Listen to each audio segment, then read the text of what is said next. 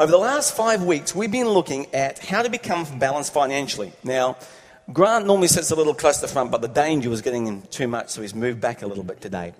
And I've been using this good old broom, which my wife will get back this week, to illustrate the principles of physical balance. And on one finger, if I want to balance this, if I actually want to balance this, I have got to have a con- be looking at a constant reference point. If I take my eyes off that reference point for basically a few seconds and look at you, that's the end of that. And the constant reference point I talked to you about and shared with you and we looked at for a while was you need to be knowing where your money is.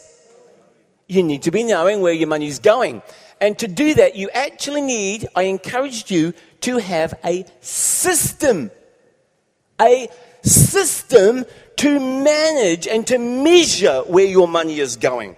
If you don't have one of those, you're kidding yourself. Because as every business manager knows here, you cannot manage what you cannot measure. That is a principle that should be firmly embedded in your heads and in your kids' heads. You cannot manage what you cannot measure. So, we said, where'd my store go? Oh, go back here. We said that we need to have a system to measure. Now, if you just do it with pen and paper, that's absolutely fine. I have to use a computer these days to do that. But anyway, what we said is you need a track. Now, if you are married, or if you are engaged or about to get engaged, if you do this, this will save you a lot of arguments. Because it's clear and everybody knows what's going on. So, I'm going to skip from the first to the third law that we talk. I'm going to miss the middle one for a minute. And I said, the third law of physical balance is I need to have a clear objective. And my objective when I was doing that was to keep the pole vertical, right? That was my objective, to do that. And what we said in that week when we looked at this law was you and I need to be able to answer these questions. Why am I even managing money? I mean, why do I have money in the first place? What's the point? What is the point. So I need a clear objective. And when we trying, I challenged you to come up with a one or two, actually two word summary that governs all of your financial management. Two words. And I said to you, what is it? What would your statement for be? Why am I doing this? Is it just to, when I manage money, is it just to spend all I can? Is it just to save all I can? Should that be my objective? Is it just to give all I can? Should that be my objective? Or is it to just take care of my family? Is that it? Is that the point? What is the objective? What is the overarching purpose of managing the money that God has lent me? And what we did that week, if you remember, is we looked at both the Old Testament and the New Testament. And we discovered that if today you are a believer in God, if you are, we saw that the scriptures clearly, uh, clearly teach that we are to honor God with our finances, with all of it. Not just a, a little stingy percentage, but whatever we do, we are to honor God. We did that. We looked at that. And we need to ask the question, we noticed, how do I honor God with my stuff, with my house? How do I do that? How do I honor God with my car? How do I honor God with my second house or my second car or whatever other assets, with my stuff? And we looked at that. And you can, if you missed that session, you can go onto the website. And as Grant said, download it from, if you've got an iPhone, perish the thought. But if you do, like, um, you can do it through iTunes or you can do it through SoundCloud if you have none of those things. Okay? Now, I want to whip back now to the middle principle. And the middle principle of balance, clear, um, you need to focus on your objective. You need to have a clear objective. And then the third thing you need to do to keep this thing in balance is you always need to be making constant adjustments to make sure you are staying balanced. This is the thing. And then we started to look at some of these things that you have to make as constant corrections. The first week we looked at consumer debt. And the whole idea that day was less debt. Remember? More savings. In other words, save more and charge less. That's what we tried to portray that day. Why did we say that? We said that because the Bible clearly says that the borrower becomes the lender's what? Slave. Why would you willingly put yourself into slavery? And we do that. We purchase ourselves into slavery where we can't do what we want to do because we are a slave to somebody else. And that taskmaster tells us what we will do, when you will get up, what you will do, where you can go. No, no, you can't do that. You have to do this. You owe me first. Now, last week we looked at the second correction, and that was what do we do with our extra? Our extra money. And we saw from Luke 12 15 that my life does not consist, my, let me start this again. My life does not consist of my possessions and the abundance of my possessions. You can see that in Luke 12 15. You should look that up and dwell on that and say, Holy Spirit, what are you trying to say to me in this? Because I think the world and the culture is cluttered out the Spirit of God on this issue. And today I want to talk about another constant correction. And as you saw at the beginning, it's about managing my expenses or spending. And I want to talk about the dynamic that's in your life and mine that fuels this desire to overspend. It gets people into trouble and it drives misspending.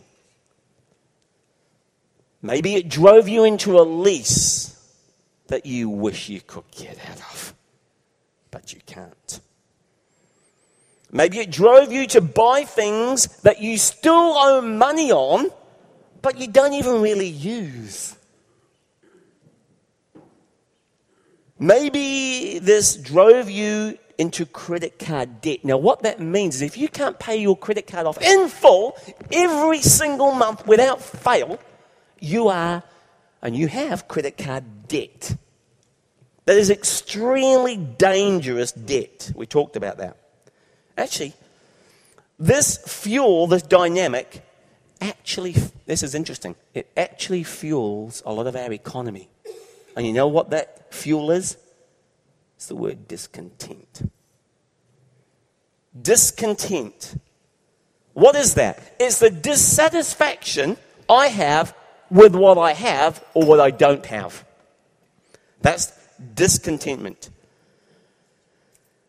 And the term I would like to associate with discontentment is the word awareness. You may want to write that somewhere. Awareness is what fuels discontent, it fuels your spending. Now, this is how that works. You are happy with what you've got until you become aware there's another one. Right? You are happy with the house that you live in or you lived in until you visit another neighborhood. And for an extra $200 a month, you can have that. You were happy with the kitchen you had until you visited friends and you didn't even know they made kitchens like that. And whoa, what a bench top! I want one. But until you went there, you didn't even know it existed. Unlike past generations, we are bombarded daily TV, radio, the movies, magazines with reminders of what you and I don't have. That's how advertising works. See, advertisers' worst, I know, I have a degree in marketing and computer science. Advertisers' worst nightmares are people who are content. They're trying to stir you up. You're not content. Look, if you have this, you'll get the guy or the girl. You know, if you go in this experience, you'll be relaxed. They're always trying to stir you up. Because if you're content, you're not going to buy. And that's horrible for them. So, I've noticed something else too. In the past, people replaced things when they broke. Only when they broke. Remember, there was a time when we'd actually repair a toaster. You're not going to believe that, but it's true. We'd repair a kettle element when it blew. Do any of you remember that? not today. It doesn't go down to Briscoe's, right? Or someplace like that. Or we'd replace something when it was finally lost.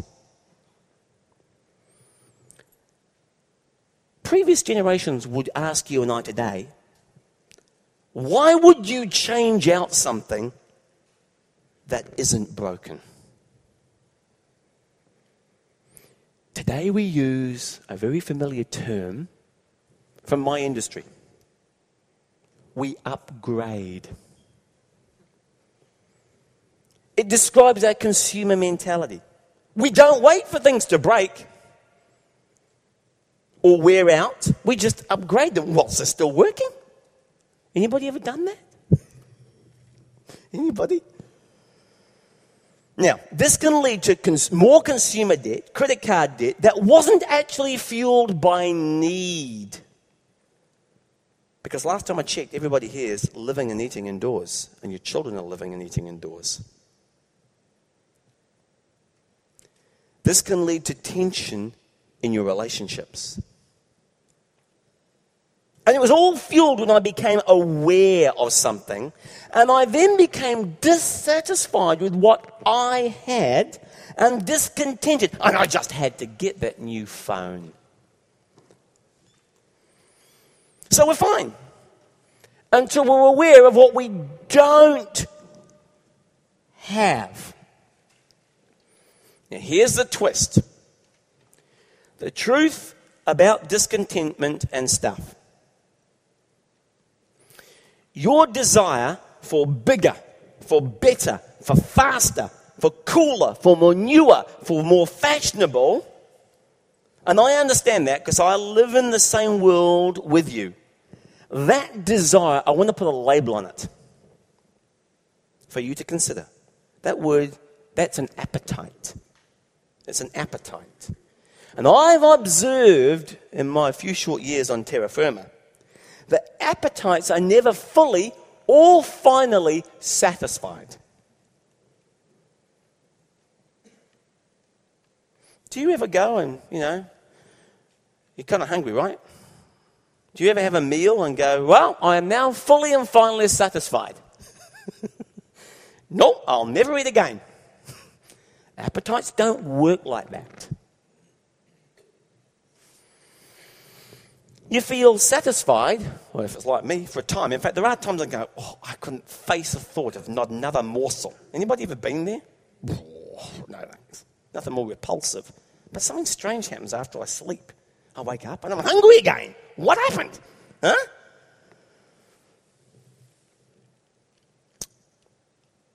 Your desire for stuff, your appetite for stuff is like you know, for stuff is like an appetite. For houses, your appetite for cars, your appetite for progress,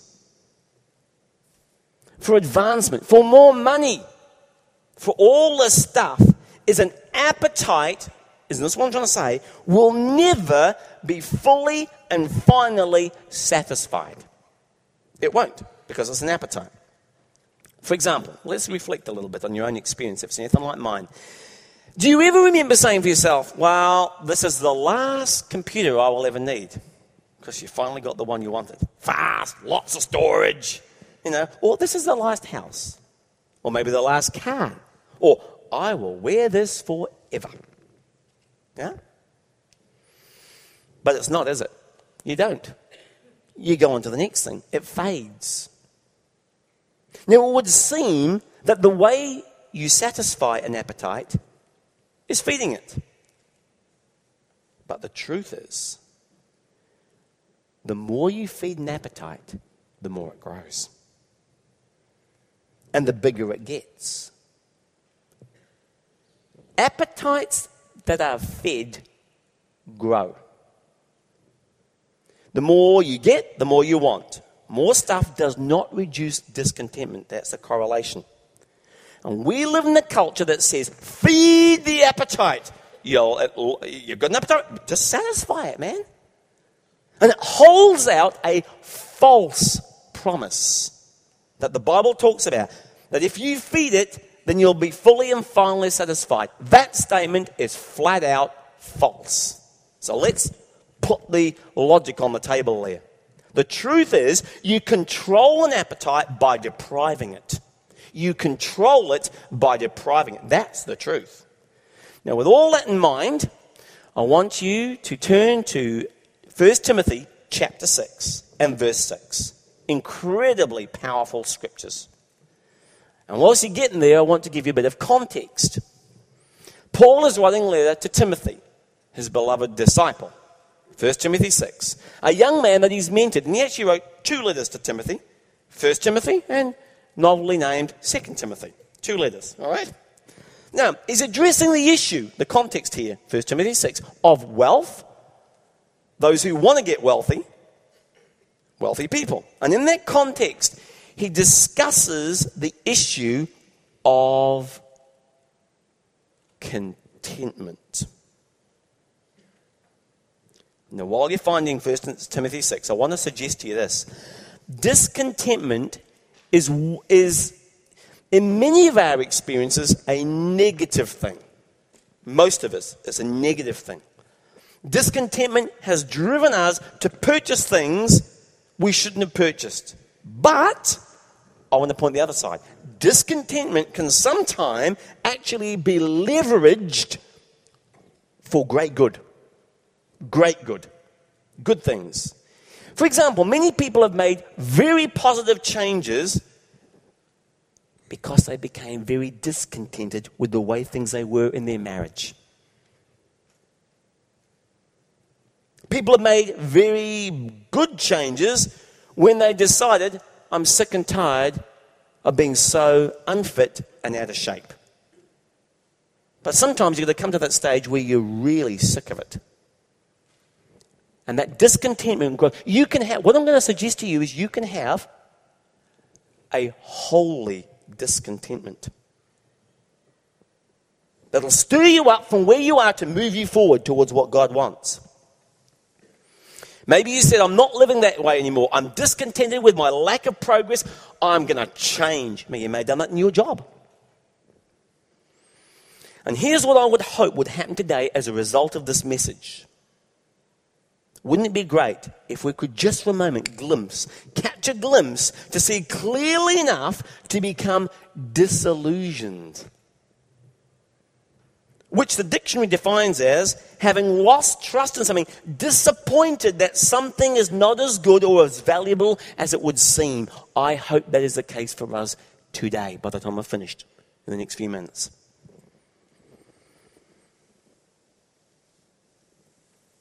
I want us today, by the Spirit of God's power, to become more and more disillusioned with stuff and the allure of that. So that we'll say we will not be driven to make bad financial decisions just because of stuff we don't have.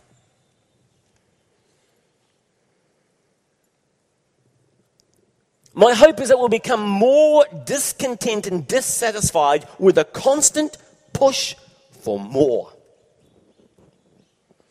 That drives us ultimately to bigger and better, what we think, until the next bigger and better comes out, or smaller, whatever it may be. And that discontent, hopefully, is my hope, will end up setting you free to serve your true master, not the false master. Now, with 1 Timothy 6, you should have all found it by now. We're going to jump right into the middle of a conversation. So be careful when you jump into the middle of a conversation, but I'll help you here to set it up. We're jumping into the conversation, and there are two concepts in this verse that you have heard before. And if you're not a Christian, by the way, you may have said, I've heard that before. You have, and this is where it came from, the Bible, 2,000 years ago. 1 Timothy 6. Here we go. Verse 6. The Bible says this But godliness with contentment, there's our word, is great gain.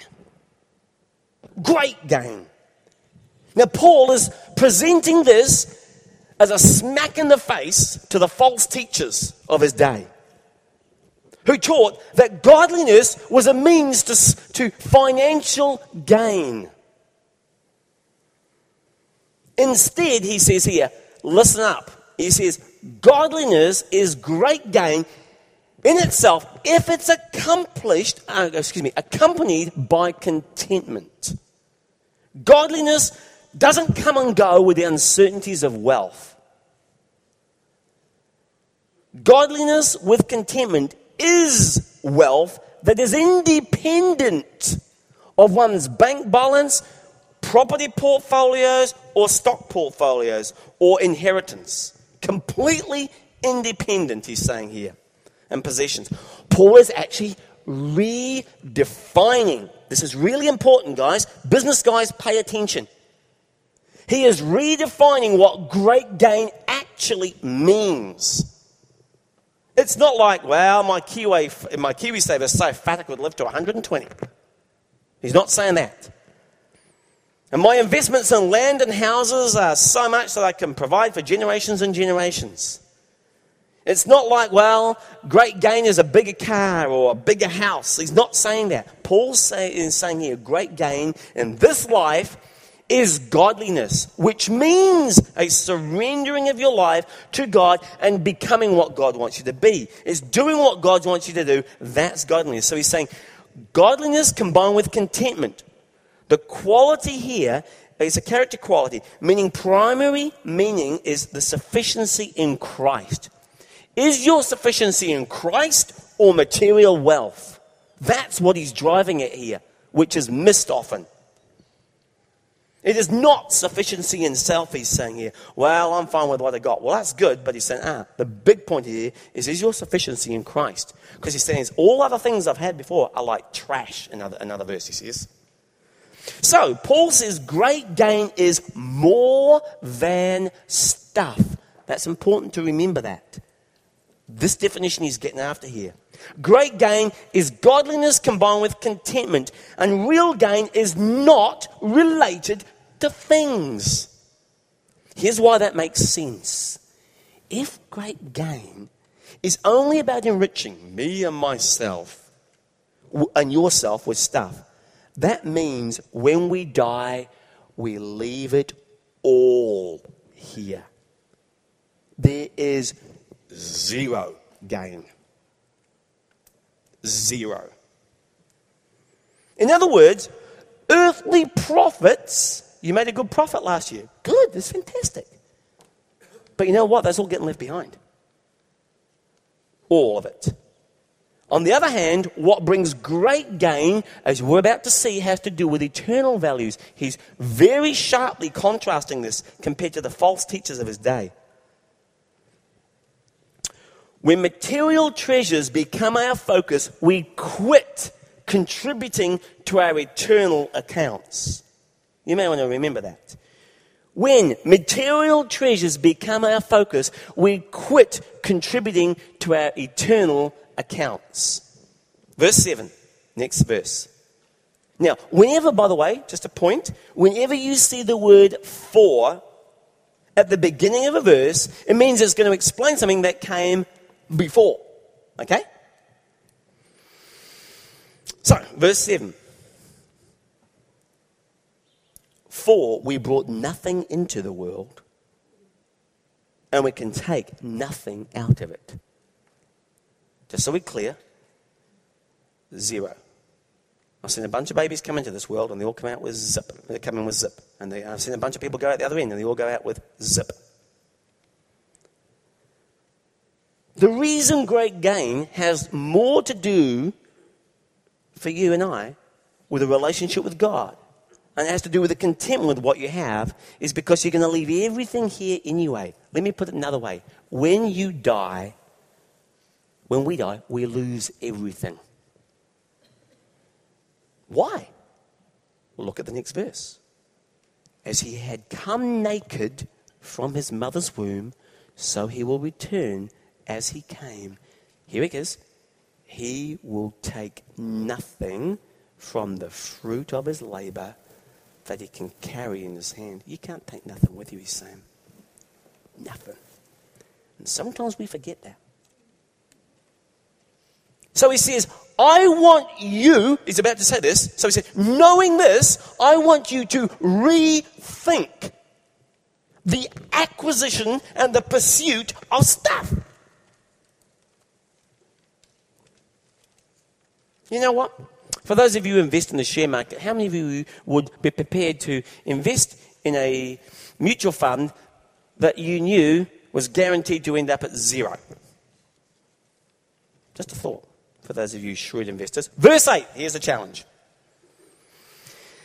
This is a big challenge, so strap your safety belts on for this one. Okay? Verse 8. But if we have food and clothing, we will be content with that. Now, hold on. When you read that verse, but if we have food and clothing, we'll be content with that. There's something in you and something in that me that goes, no, we won't. Does that happen to you? When you read that verse? I'm not content just to have enough to eat and wear and a place to sleep. You see, because there's something in me, and there's probably something in you that's so much about progress and the next and the bigger and the next bigger thing and the better thing and keeping up and being aware. And Paul says, I'm going to take it to the extreme to make my point. I've learned this. As long as I have a clear conscience before God, and I'm doing the best I can with my life to serve Him and His purposes.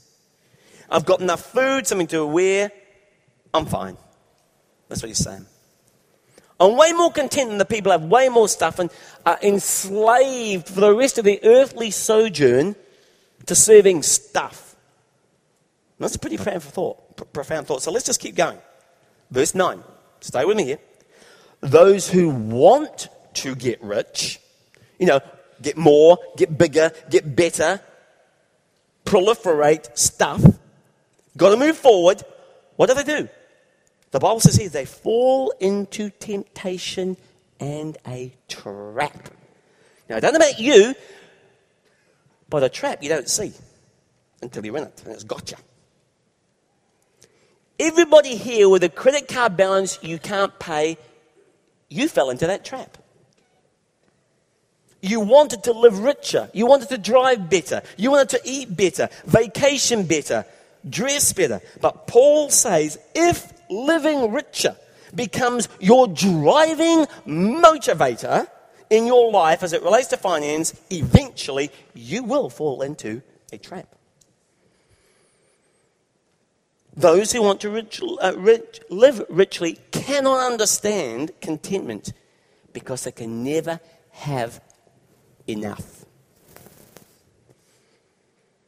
So, by refusing to be content, people's desires for money feeds their greeds. And they run around with a scarcity mentality where everything has to be consumed by them now or by them later.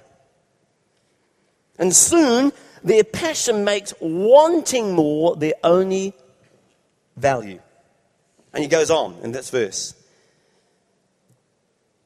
And into many foolish and harmful desires that plunge people into ruin and destruction. So here's this. And I want you to say this with me. Discontentment is dangerous. Would you say that with me? Discontentment is dangerous. Discontentment is dangerous in that if we allow this appetite that's in every one of us sitting in this room to drive us, if we allow it and we don't control it, it we will fall into a trap. Then he says something else, which is often misquoted. Verse 10 For the love of money. Now, if I were to ask you, you know, we had a coffee, one on one, and I were to say, hey, do you love money? Would say, mm, mm, well, I like it. I don't think I love it, but I'm probably dating it.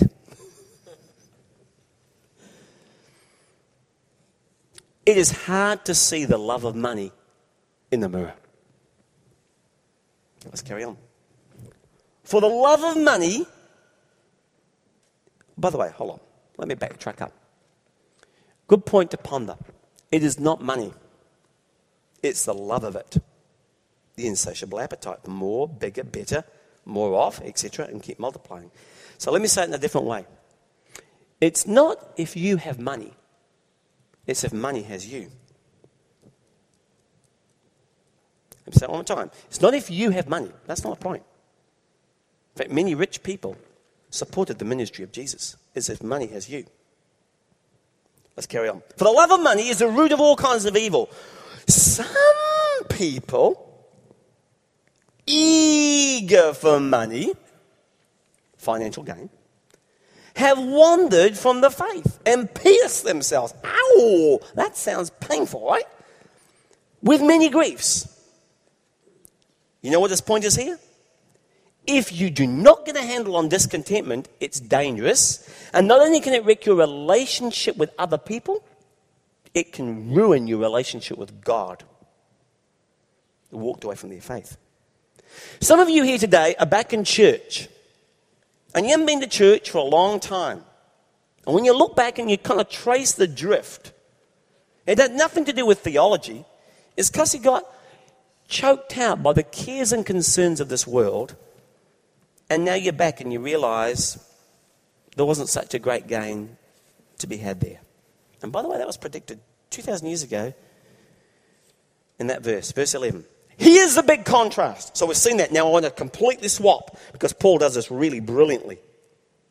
Big contrast coming up. Now, Paul gives us a preeminent insight into how to work your way out of that, to leverage dissatisfaction for your own benefit, to leverage discontentment for your own benefit, to work your way out of this, to change your awareness and to change your focus. Here he comes. Verse 11. But you, men of God, you, men of God, flee, not flirt. Flee, not flirt. Flee. Not be careful, oh, it won't get me. Flee. Lot's wife sounds about a good rough analogy here. Flee from all of this. What's this? What's this is he talking about? Orienting your life around more, bigger, better, being in love with more, chasing the bigger, better, faster. He says, flee one thing. This is cool. Flee one thing but pursue another. So he's saying, abandon that, follow this. He says, flee one thing, pursue another. Now, this, friends, is not natural. This will not come naturally to you. Hence the command. The command in the scriptures. He says, I want you to change your direction. I want you to change your thinking. I want to change you to change your pursuit because you're chasing the wrong things. But you, men of God, flee from all of this. Get it? Don't go there, go here. Verse 11, B. He says, I want you to pursue instead, flee that, but pursue this. Pursue what? Pursue righteousness, pursue godliness, pursue faith, pursue love and endurance. Oh, dear Lord, we need Christians with endurance these days. And gentleness he says, don't let your life be characterized by that claptrap. Let your life be characterized by godliness and faithfulness and perseverance and love and gentleness. In other words, what if you said, instead of being so dissatisfied with how I live or where I live and my standard of living, I would like to become more discontented. I encourage this with your lack of knowledge of Scripture. God's word. The fact that perhaps I should be more discontented about the fact that I don't have the intimacy with God that I really, deep in my heart, long for. Because if I've got that, nothing else matters. The fact that maybe I should be discontent with the fact that I pull my family out of church so I could pursue these things. Maybe I should be more discontented with the fact that I'm not following and seeking God's purposes and His kingdom over mine. Mine are ruling preeminently. This is the contentment with godliness idea here. So contentment is found by redirecting your pursuit. To what? Well, Paul says here, this is the practical application.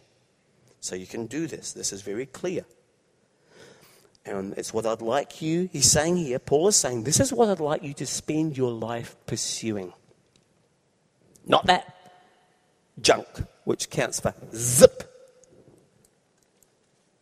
This is what I'd like you to do with your discretionary time and your money. Verse 18. Let's carry on. Skip down a few verses. You can read the whole thing in your own time. Command them, very strong, to do good and to be rich in good deeds. Hmm, how do I do that? Go volunteer somewhere. Stay away from those places, all that time you spend searching the net, on this, on that, and the mall, sucking up your money, and that eventually make you discontent say, I've got to have one of those, and further enslave you. Go volunteer. Do something that will count for eternity with that time.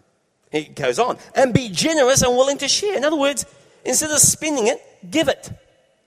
Maybe for you, you figured out for an extra 200 bucks a month, you could drive a whole bunch better set of wheels. Just 200 bucks extra a month, I'll sort that. Look what I can drive. And then God says to you, I've got an idea. Now that you've figured out it's only 200 bucks a month, why don't you give it to somebody who really needs that?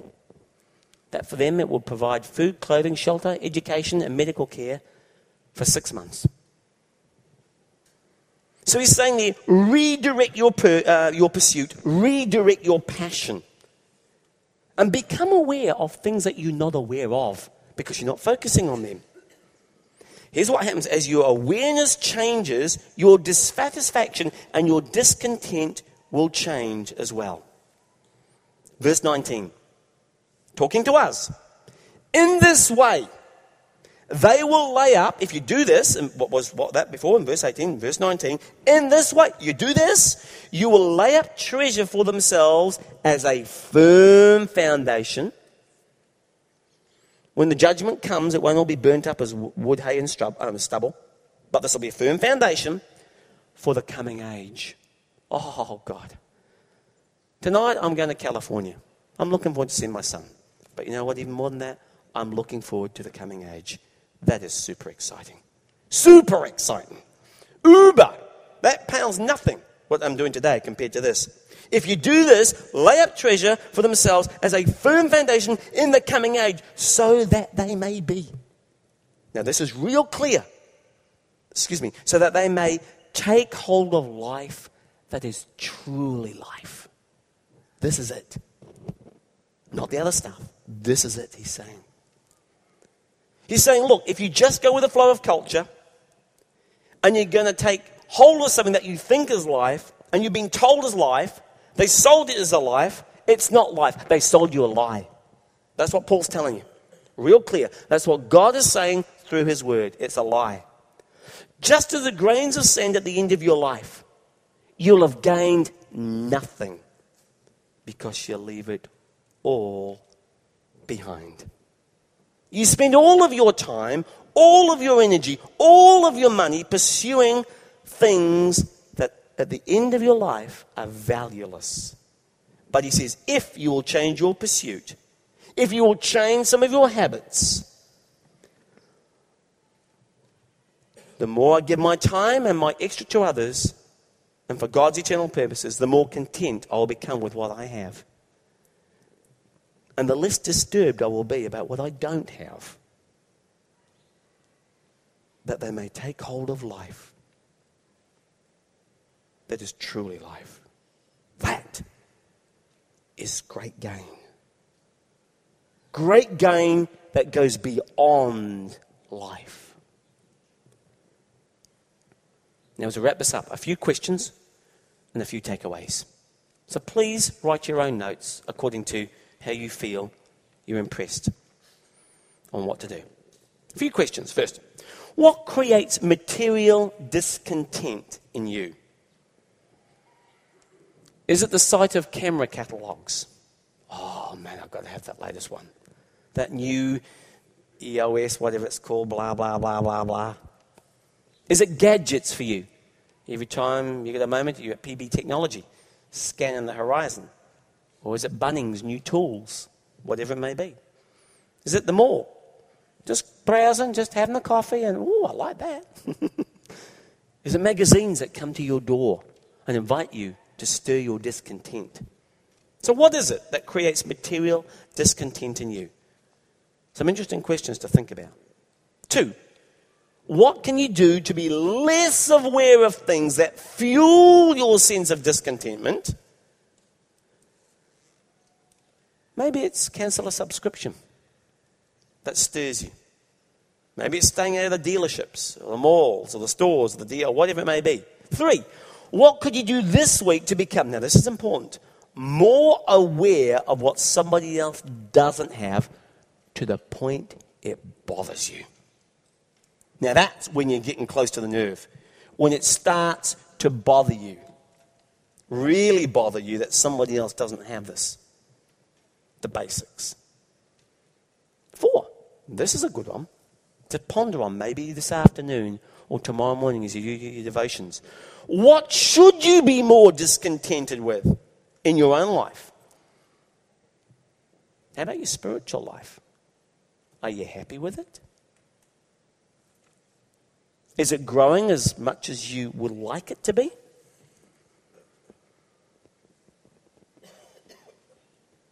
What if you what, what about some of those things that he mentioned there?